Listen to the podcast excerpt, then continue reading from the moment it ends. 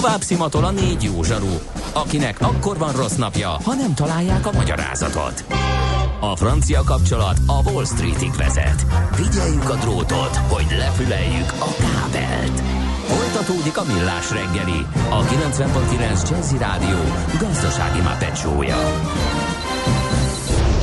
A pénznek nincs szaga. Mi mégis szimatot fogtunk. Köszönjük ismét a hallgatókat, ez a Millás reggelét a 90.9 Jazzin április harmadika van kedd reggel 9 óra 11 perc a stúdióban Ács Gábor. És Gede Balázs. 0630 20 10 909 az SMS és a WhatsApp számunk azt mondja, hogy keresem a friss útinfokat, most a WhatsApp is elég friss, bocsánat, hogy a fél nyolc körüli infokat nem tudtam beolvasni, de akkor még nem nagyon látszottak, most meg valószínű nem feltétlenül vannak úgy a dolgok, ahogy abban írtátok. Hát igen, igen. Azt mondja, hogy Löpapának van egy utcsó infoja fél órával ezelőtt írta a hajnal Jámos üresség elillant a mester a körút irányában nagyon kapufa, a körút Ferenc Józsinál bármerre elesett, az ülői klinikák befelé szintén gáz, se baj, bringára fel. Hát ez az idő most tökéletesen alkalmas rá, most jött meg egy kollégina is, kerékpárral, kérek szépen még a lépcsőn is azzal ugratott fel Uh, Sejtem kiről van ugye? szó, igen. egy kollégina van, egy nagyon sportos így kollégina is van. van, így is van. Na, kérem szépen, kedv van, úgyhogy mesél a múlt rovatunk jön. Nem ma, és nem mi találtuk fel a spanyol viaszt. Mesél a múlt. A millás reggeli történelmi visszatekintő rovata akkor, abból az időből, amikor pödört bajusz nélkül senki nem lehetett tőzsdeüzér. Érdekességek, évfordulók, események annó. Mesél a múlt. Így trédeltek dédapáink.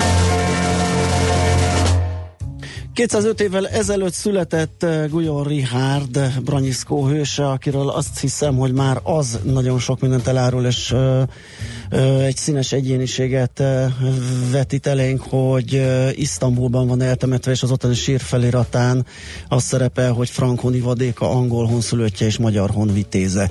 Úgyhogy ebből egy igen izgalmas személyiség körvonalazódik, de hát természetesen Katona Csaba történész az, aki igazán sokat tud róla. Szia, jó reggelt! Szervusztok, jó reggelt kívánok! Hát jogos, amit mondtatok, valóban egy roppant színes figuráról beszélünk, aki ráadásul ugye török tábornokként halt meg, alig 44. évét taposva. De hát ebbe a szűk fél évszázadban azért elég sok minden belefért, ugye. Érdekes, mondjál maga a neve, tehát ugye Guyon Rihárd, azért uh-huh. lehet érzékelni, hogy nem egy ős magyarról beszélünk, és hát a sírfelirat is utal erre.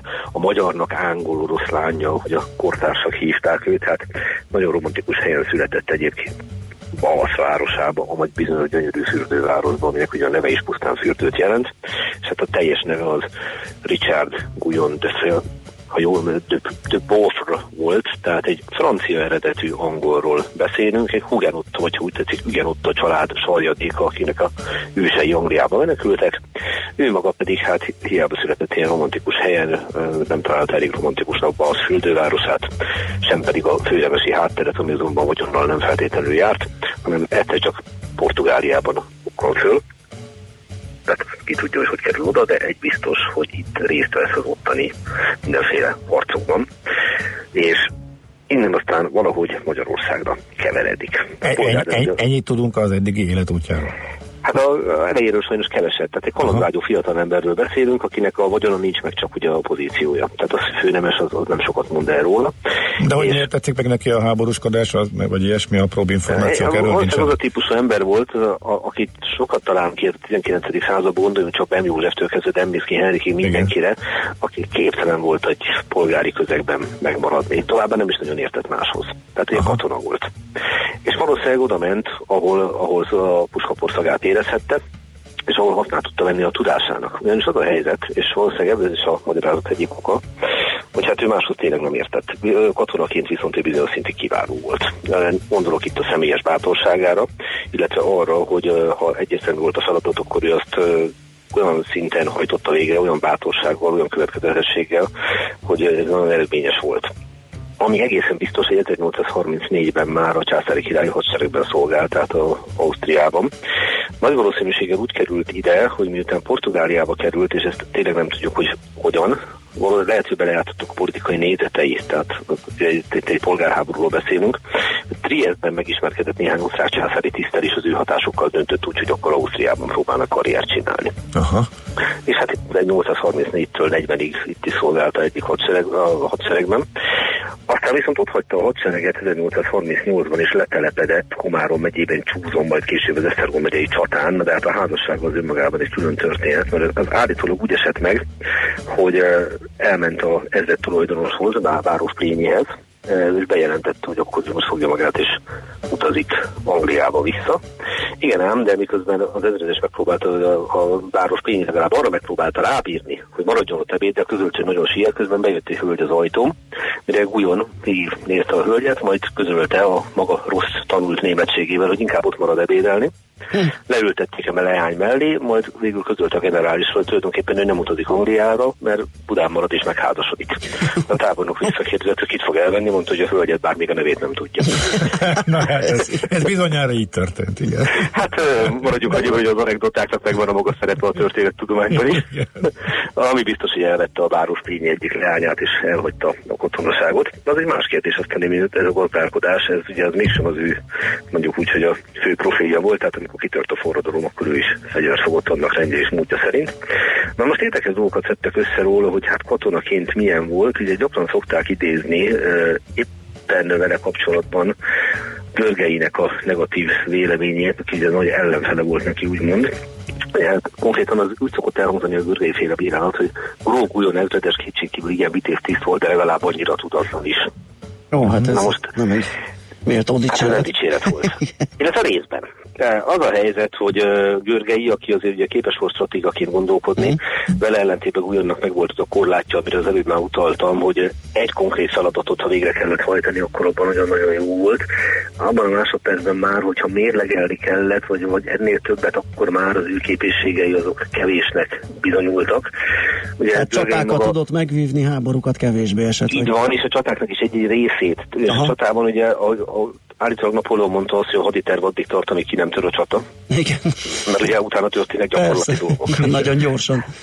Konkrétan igen. És hát Görgely végig is úgy fogalmazott, hogy bármennyire meg lehetett bízni ugyanis Gulyonban a csatatéren, vagyis a feladatának megoldásához nem kellett különösebb leleményesség, csupán személyesítésség, ugyanolyan kevésbé felelt meg a követelményeknek, mint nagyobb önálló csapattestek vezetője. Tehát azt gondolom, hogy ez egy korrekt uh-huh. vélemény. Görgely az életem és működésemben le is írja azt a történetet, amikor uh, uh, Gulyon abban a hiszemben van, hogy őt meg fogják támadni, és várakozik, várakozik, de hiába várakozik, és egyszerűen nem ér az ellenség, és akkor erre írja azt, hogy a Szántóró ipolyság felé akár csak egyetlen járőrt is kiküld, régen megbizonyosodott volna róla, hogy az ellenség még mindig ipolyságon vesztek el, de Grófújon ezredest az az aggodalom szállta meg, hogy őt keményen vízőbe vették. Na most, Aha ezt a Torváth Szoma kiküszöbölte. Ez januárban történt ez a probléma 1849-ben, és hát innen jött az a bizonyos hadmozdulat, amit, ami miatt úgy hívjuk őt, hogy úgy emlékezünk meg róla, mint Branyiszkó hőse, ami tulajdonképpen megteremtette az ő hírnevét.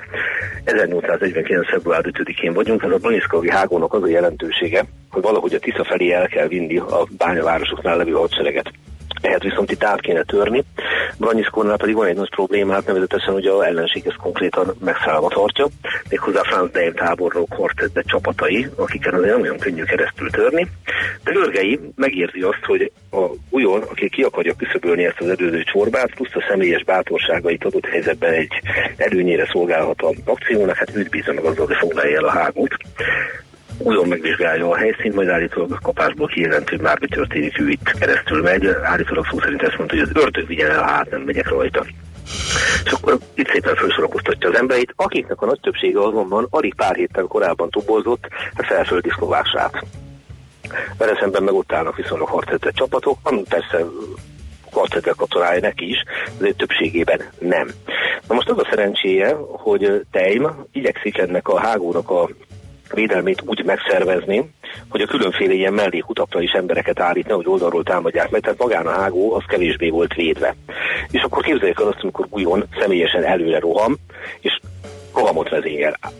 Németül a következőt mondta, ez, ez gyakran idézik tőle, hogy forvert dupla lénung, rückwärts kartács hiszem. Ez viszonylag tiszta. Igen. Ez viszonylag tiszta, igen. Na most az a helyzet... Tudás nélkül is, igen. Nem nagyon szokott szórakozni, tehát konkrétan azt csinálta, hogy amikor az első roham után visszafordultak, az emberi tényleg beléjük lövetett. Tehát betartotta ezt a partásot.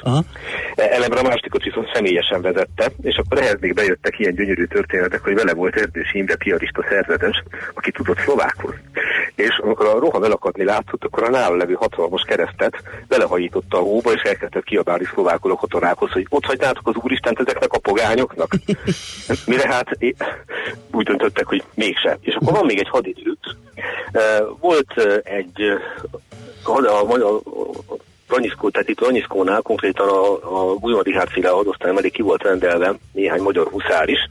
Na most ezeknek a parancsnokkal egy bizonyos Emil Ükritz báró volt, már ugye maga a név mutatja, hogy az a fajta narratív, hogy osztrák-magyar viszályként így le 48 hát az is buta dolog, de ezt eddig is tudtuk.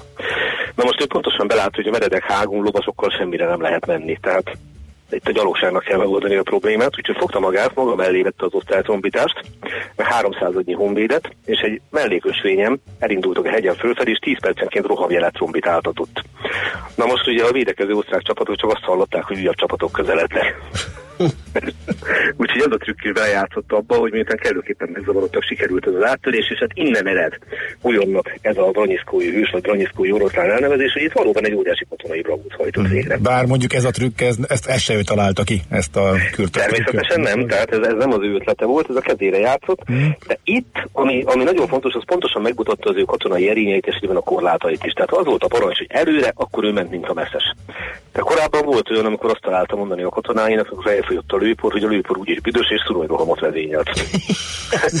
és az is működött. Na most több ilyen dolga volt, volt, hogy a komáromi várba kellett bevennie magát, ott is áttört az ellenségem.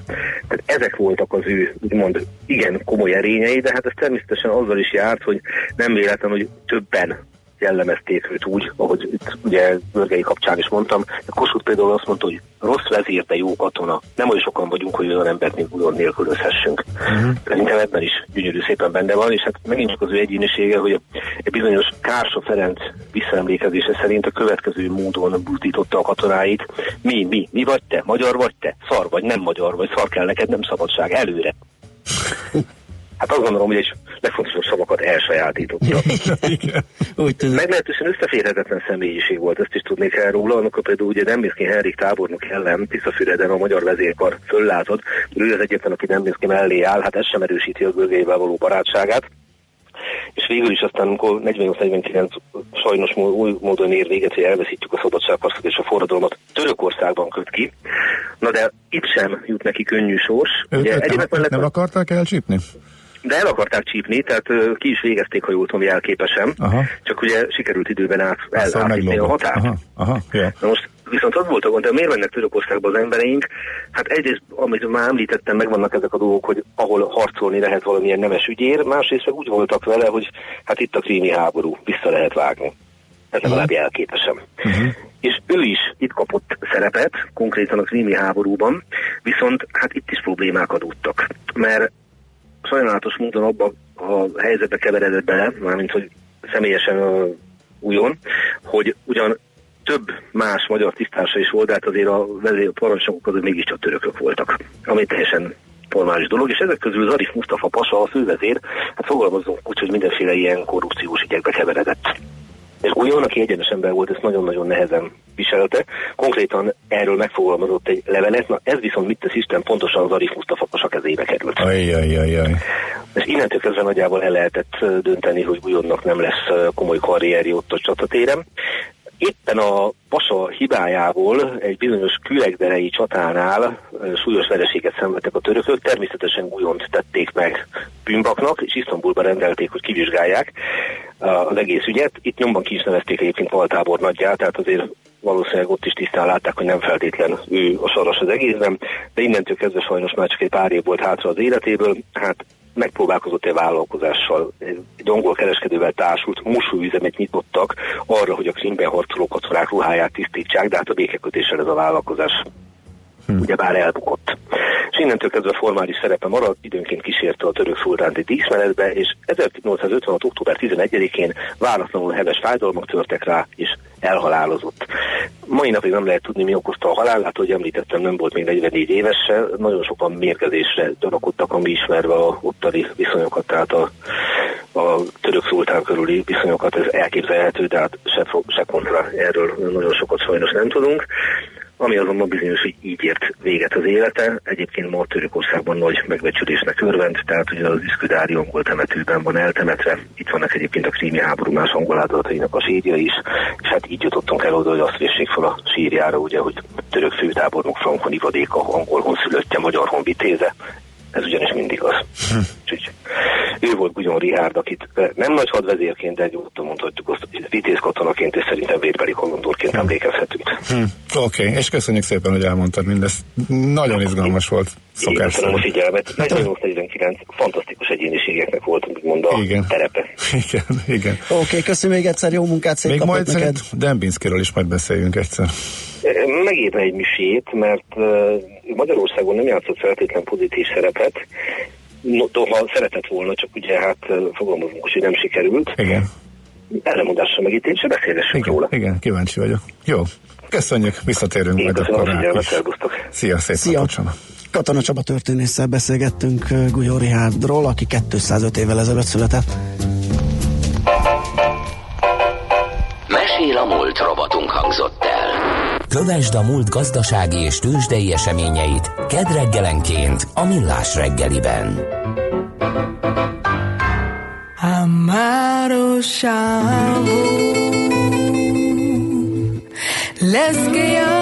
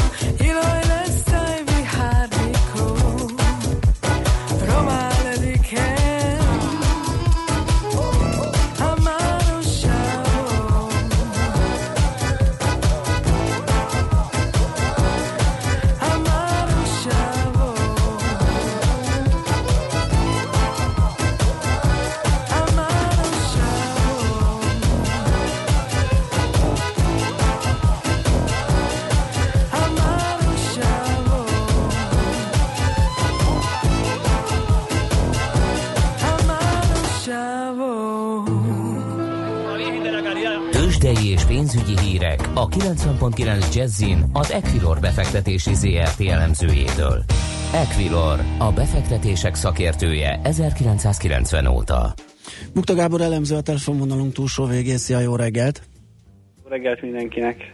Na hát hogyan reagáltak a hazai, az európai és a hazai piacok a mm, hétfői amerikai nagyesésre? Hát egyelőre azt láthatjuk, hogy Európában, illetve Nyugat-Európában ilyen 0,8 százalék, 1 százalék körüli mínuszok vannak, ehhez képest Budapesti értéktős, de nagyon jól tartja magát. Azt is mondhatnám, nagyobbat is koppanhattunk volna itt a második negyedév első napján. Jelenleg változatlan a múlt hét csütörtöki záró árfolyamhoz képest a BUX 37.242 ponton állunk, átlagosnak mondható 700 millió forintos forgalom mellett, és a vezető részvényeink sem mutatnak különösebben nagyobb elmozdulást, a múlt héten látott árfolyamok vannak most is jelen a piacon. Uh-huh. Na hát akkor ezt egész jól megússzuk, ha minden igaz, de hát ugye fél óra telt el a kereskedésből, a pontos árakat, hogyha mondanál, nézzük meg akkor, hogy melyik papír hogyan teljesít. OTP 11.400 forinton áll jelenleg 0,2%-os gyengülés mellett, egyébként a forgalom felé gyakorlatilag az OTP-ben uh-huh. bonyolították le a felek eddig. A MOL 2774 forinton 0,1%-os pluszban áll, a Richter 5310 forinton UCI 0,1%-kal erősödik. A Magyar Telekomban pedig azt láthatjuk, hogy 453 forinton állunk, ez is minimális 0,1%-os gyengülésnek feleltethető meg, tehát tényleg azt láthatjuk, hogy most nem, nem túl aktívak egyelőre a befektetők, nagyobb mozgások nincsenek annak ellenére, hogy Európában kezdik püfölni a részvényeket, és hát azért tegnap láthattuk, hogy ugye Amerika nyitva volt, és komoly mínuszokat halmoztak fel a tengeren túli. Igen, ezért indexek. meg is lepődtünk, hogy csak ekkora a reakció, hogy régebben jobban együtt mozogtunk az amerikai piaccal. Igen, úgy gondolom, hogy tegnapi nagyobb zuhanás, hát igen, tengeren túli zuhanás után az lehetett volna számítani, hogy Európa is majd leköveti, ehhez képest mérsékeltebb a csökkenés. Annak ellenére, hogy most már azt látom, hogy az euró is kezd visszaerősödni, ugye ez is egy negatív a nyugat-európai indexekre nézve, hogy az erő, erős uh-huh. euró az kicsit vissza tudja fogni. Ugye most jön vissza az euró 1,23-25 áll a dollárral szemben.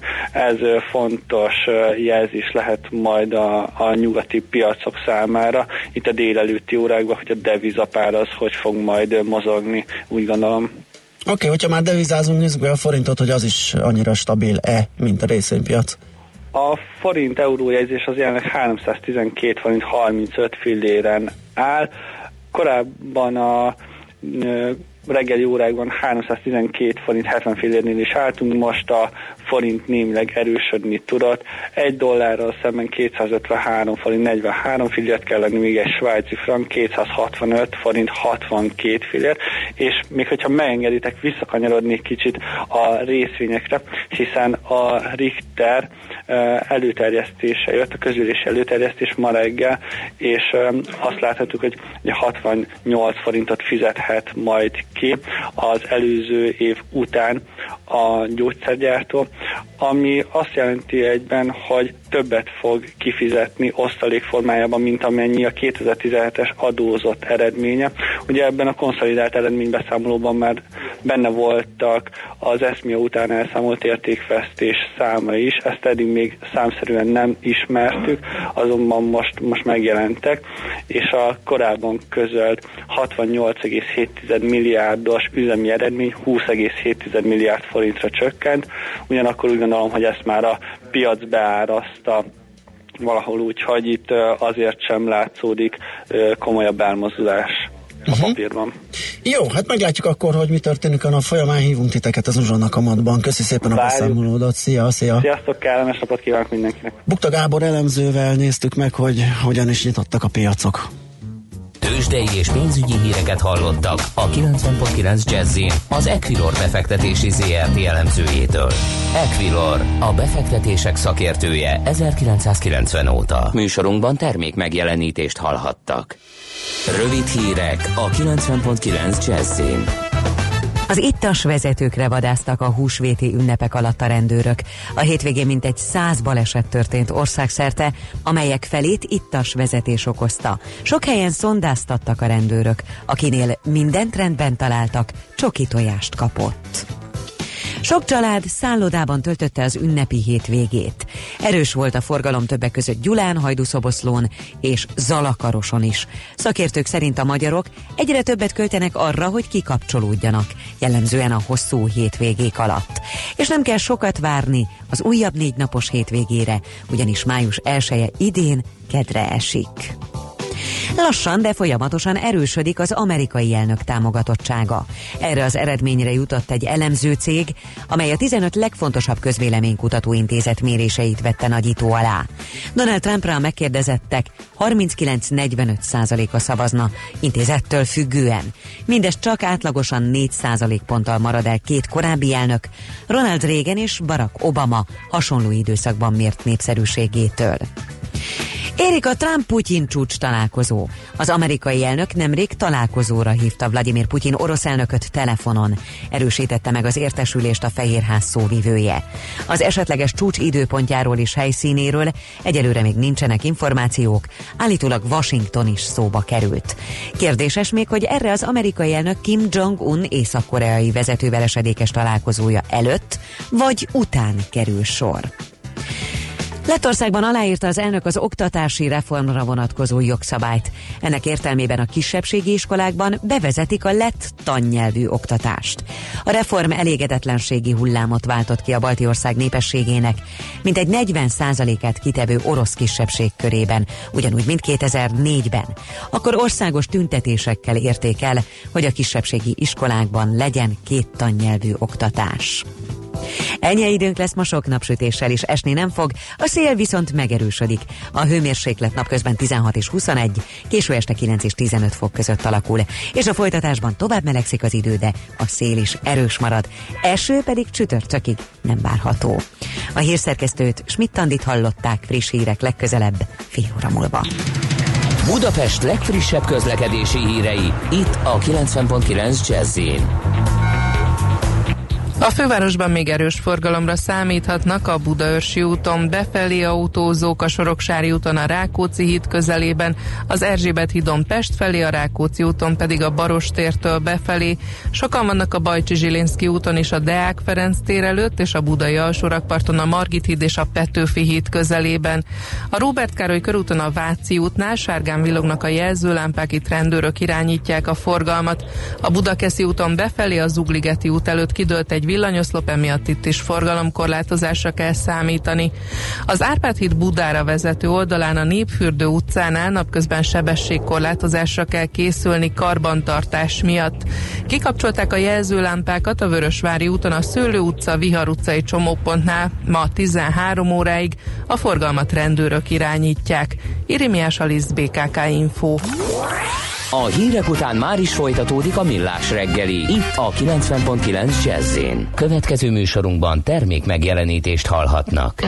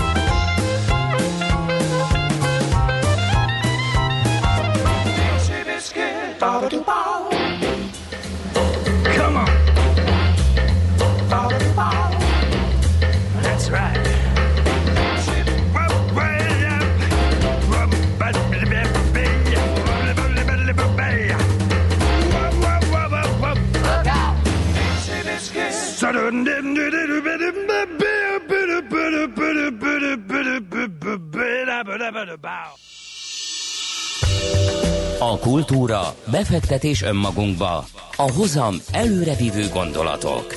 Könyv, film, színház, kiállítás, műtárgy, zene.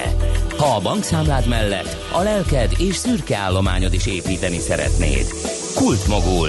A millás reggeli műfajokon és zsánereken átívelő kulturális hozamgeneráló rovata következik. A grafika hónapjáról fogunk beszélgetni. A telefonvonalunk túlsó végén Madarász György, a Miskolci Galéria munkatársa. Jó reggelt kívánunk! Jó reggelt kívánok! Szerintem mielőtt az eseményre térnénk, lehet, hogy a grafikát kéne definiálnunk, mint műfaj. Mm, A társam Ács Gábor nekem nyomta a kérdést, hogy tudnám-e pontosan definiálni, és meglepődtem, hogy az, amit én annak gondolok, az csak úgy mellékesen uh, tartozik a grafikához. Ez az egyedileg papíralapra készült ceruzával, szénnel, vízfestékkel um, készült képzőművészeti alkotás, de a pontos definíció szerint, mint valami más lenne. Hát megmondom őszintén, szerintem ez a legnehezebb kérdés, amit ma reggel föltehetett Aha. nekem, Köszönöm. ugyanis a grafikának pont ö, a saját jellemzője miatt nagyon nehéz ma már definiálni. Ugye volt ez a klasszikus ö, meghatározás, amivel ö, kicsit el lehetett választani ugye egyéb művészeti ágoktól, hogy ami papír alapú ö, munka, azt nagyjából a grafikához sorolhatjuk, de hát ma már azt hiszem, hogy ez a ez csak az egyik jellemzője annak, hogy, hogy valami grafika, hiszen most már bármilyen hordozón, a zuhanyfüggönytől kezdve bármin láthatunk grafikát, és ugye azt is ennek hívjuk, akár magát a nyomódúcot, a sokszorosító Ezt akartam mondani, hogy még az egyediség sem feltétlenül jellemző, ugye metszetek esetén, amivel sokszorosítani lehet. Nem, így van, így van. Hát ugye külön ö, kezeljük az egyedi és a sokszorosító grafikát. Itt például Miskolcon nálunk ugye a Miskolci Grafikai Triennálé, ö, ami mondhatom, hogy melegágya volt ennek a grafika hónapja ötletének. Ez itt kifejezetten sokszorosító eljárással készült ö, munkákat mutat be, de például ennek kapcsán nagyon ö, szépen fel lehet vázolni azt az évet, hogy ö, ugye az itteni zsűrik is mennyire ö, kénytelenek voltak feladni ezeket az elveket, hogy például egy monotípiát, ami ugye csak ö, egy példányban létező ö, grafika, azt beveszik-e magát a nyomódúcot, vagy ö, a sokszorosíthatóságnak a lehetőségét önmagában ö, hordozó ö, alkotásokat is ö, már grafikaként ö, definiálunk. és hát manapság ugye a technológia előre haladtával már a számítógépes grafika Hát az meg már tartozik. tényleg egy külön világ, így Mhm, van, így mhm. van. Tehát, hogy azokat sem lehet most már kizárni. Tehát igazság szerint a, a grafikának ugye ez a nagyon gyönyörűen, amrulba-szerűen ö, mozgó jellemzője az, ami, ami szerintem a túlélését ö, mindig is biztosítja, ugyanis valami fantasztikus módon tud mindig minden technikai újításhoz szépen alkalmazkodni, ez beépíti magába, bekebelezi, átformálja, tehát tényleg fantasztikus munkák születnek így. Miről szól a grafika hónapja? A grafika hónapja kezdeményezés tulajdonképpen egy olyan ö, elgondolás volt itt a részünkről, amikor itt a grafikai triennálé megújításán is gondolkoztunk, hogy ö, egy kicsit helyezzük a fókuszba magát a grafikát. Ami lehet alkalmazott, lehet reklámgrafika, lehet egyedi sokszorosított bármiféle grafika, mert hogy ö, a szakma is úgy, úgy ö, észrevételezte, hogy, hogy elég kevés ö, figyelem jut rá ahogy önmagára egyébként a képzőművészetekre is, tehát sokkal könnyebb ugye eladni egy zenei színházi produkciót, akár filmet, mint magát a, a képzőművészeti alkotásokat, és valahogy egy picit ezt próbáltuk mi fókuszba helyezni, és hát ugye a leglényegesebb dolog az lett volna, vagy lenne ebben az egészben, hogy hogy az ország teljes területét valahogy egy kicsit össze, összekapcsoljuk ennek ö, kapcsán. Tehát, hogy ö, oda-vissza ö, utaljunk egymás munkáira, ö, kiállításaira, programjaira, és ö, azt reméljük, hogy ezzel mindenki nyerni fog. Ez tavaly volt először, ugye, áprilisban, és akkor Így most van. másodszor és most indul. Mi, mi volt tavaly, ö, illetve mi lesz idén?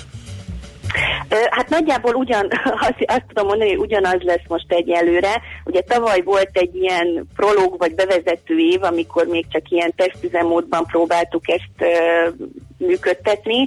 Ö, tulajdonképpen az egésznek a lényege abban merül ki, hogy ö, megterveztünk egy közös arculatot, egy, egy logó készült, letölthető plakátokat tettünk fel a grafikahónapja.hu oldalra, ahol tulajdonképpen mi egy ö, helyre ö, gyűjtjük össze azokat a programokat, információkat, amik ebben az időszakban a grafikával kapcsolatosak. Uh-huh. És akkor itt próbáljuk ö, segíteni az érdeklődőket, vagy a szakmát is akár egymás iránt, hogy, hogy lássák, hogy mi ho- hol történik, illetve hol mi történik, ö, mi az, amire érdemes figyelni. Egyelőre nem szűrjük meg a jelentkezőket, tehát hogy itt pont úgy gondoltuk, hogy a lényeg az lehet a dolognak, hogy hogy egy kicsit ilyen önszerveződő módon mindenki, aki, aki érintett valamilyen formában a, a grafika készítésében, a műélvezésben, az, az mindenképpen találjon magának. Jel- ö, Jelentheti azt esetleg, hogy kiállításokon kívül esetleg kisebb workshopok, különböző technikákról, elsajátítható bemutatók, ilyesmik is lesznek? Így van, így van, ezeket is várjuk. Tavaly például ugye a könyvfesztiválhoz kapcsolódóan ugye voltak ö, kötetbemutatók, ö, vagy kisebb workshopok, ö, kiállítások. Hát ugye igen, igazából ez, az emberek fejében azért ez inkább a kiállításokkal ö, for össze, vagy kapcsolódik össze, mint esemény, de természetesen bármiféle más, tehát előadások, ö, kötetbemutatók, konferenciák, tehát bármi, ami, ami hírértékkel bír, és itt a grafikához köthető, azt nagyon szívesen várjuk. Tehát most is már egy csomó esemény, program, kiállítás megtalálható az oldalon, de ha jól olvastam, akkor még várnak jelentkezéseket, tehát még ez bővül, Így van, ugye? így van. Ugye maga, igen, tehát ezt az egy hónapot egy kicsit fifikás módon próbáltuk ugye úgy belőni, hogy április közepétől május közepéig, tehát és akkor ami már áprilisban elkezdődött, és májusban elkezdődik, még az is belefért, tehát kicsit, kicsit kihúztuk ezt az egy hónapot két hónapra, és hát folyamatosan töltjük az oldalt, tehát ugye, ahogy érkeznek a jelentkezések, úgy bővülni fog majd a, a programkínálat. Uh-huh, világos. Ki tud emelni valamit Budapest környékén, vagy nem lehet kiemelni semmit, mert azért elég sok minden van, amit láttunk itt a környékünkön. megmondom őszintén, szerintem nem korrekt így kiemelni, Aha. főleg, hogy az, a- az a célunk, hogy, hogy ugye mindenhova jusson figyelem.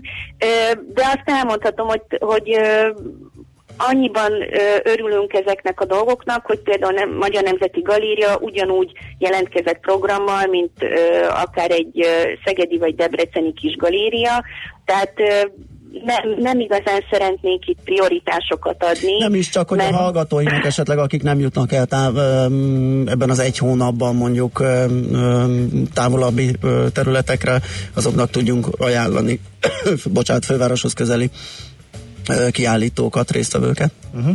Hát, akkor hát én akkor ezért azt mondanám, hogy akkor egy kicsit promotáljuk a dolgot, hogy akkor a grafikahónapja.hu oldalon a programok alatt kellene szétnézni, Igen, mert vannak sokan. bőven ugye fővárosi programok, de hát itt is mindenki választa Mhm. ki, hogy inkább a, a digitális grafika érdekli őt, vagy inkább a Aha, tehát nem csak a helyszínt, a tematikát is meg tudja választani, hogy mi az, ami így érdekli. van, így van, igen, Jó, igen, szuper. igen, igen. Oké, tehát grafikahónapja.hu, akitnek felkeltettük az érdeklődését, ott tud tájékozódni. Nagyon szépen köszönjük, hogy beszélgettünk erről. És sok sikert Én köszönöm hozzá, a és remélem, Így hogy, is van. remélem, hogy sikerül kicsit népszerűsíteni akkor. Jó Bízom munkát, benne. szép napot, minden jót! Köszönöm, viszontlátásra. Madarász Györgyivel, a Miskolci Galéria munkatársával beszélgettünk a grafika hónapjáról. Kultmogul. A millás reggeli műfajokon és zsánereken átívelő kulturális hozamgeneráló rovata hangzott el. Fektes be magadba, kulturálódj!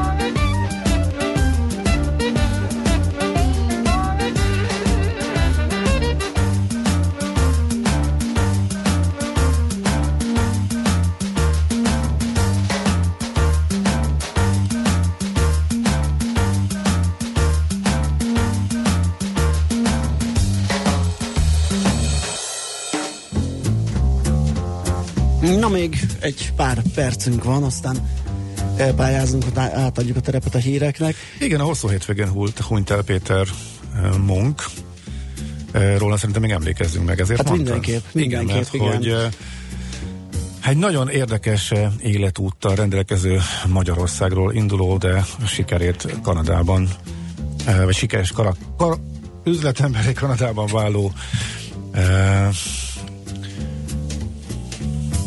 hogy legyen, hogy ne legyen benne szóismétlés? Ha már az üzletembert előttem, na mindegy, szóval azt meg meg hülyeség, hogy Nincs valaki. ennyi Jó, ebből ezt most nem ki írjuk, jól. hanem mondjuk. A lényeg az, igen. hogy a világ legsikeresebb bánya, aranybánya társaságát, a legnagyobb értékaranybánya társaságát építette ő föl. És Hát, a Barrick eh, Goldról szerintem a sokan hallottak, akik Igen. a tőzsdé foglalkoznak, vagy akár csak a nemzetközi híreket olvassák, és arany kitermeléssel, bányászattal foglalkozó cikkeket olvasgatnak. A világ egyik legnagyobb, hanem a legnagyobb aranybányászati cége lett. És hát amikor a rendszerváltás jött, akkor Magyarországon is előszeretettel fektetett be, és Demján Sándor volt az ő üzlettársa és jó barátja, illetve voltak még ugye ebbe a körbe néhányan, akiknek sokat köszönhetett az ország, akkor tudtak, fontos volt az a pénz is, amit ő, tudni, ő hozni tudott, de hát a pólus befektetés kapcsán lehetett az ő nevét hallani, pár év ezelőtt vásárolták ki ugye őt a cégből, azt hiszem Demján és Csányi urak, és akkor azóta nincs ő itt jelen, és hát az meg már csak a sors.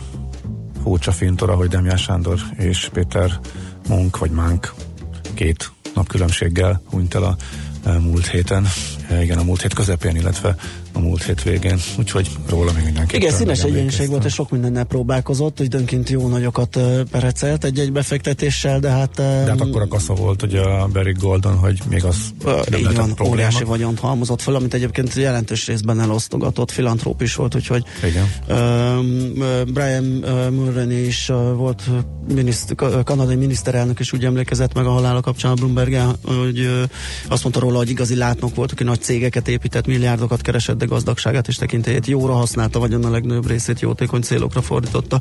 Úgyhogy lehet róla olvasni, Brückner Gergő kollégánk írt róla az Indexen, az érdekes életútról, arról, hogy hogyan menekült a nácik elől, Ö, rögtönbukással kezdte, különböző egzotikus kalandokkal, befektetésekkel, például üdülővezeté alakított egy szigetet Fidzsin, ez egy orosz haditengerészeti bázis volt, azt vette meg és alakította át, hangtechnikai cége volt, tervezte az egyiptomi piramisok környezetét is fejleszteni, de igazán a, a Barrick Gold érte el a legnagyobb sikerét.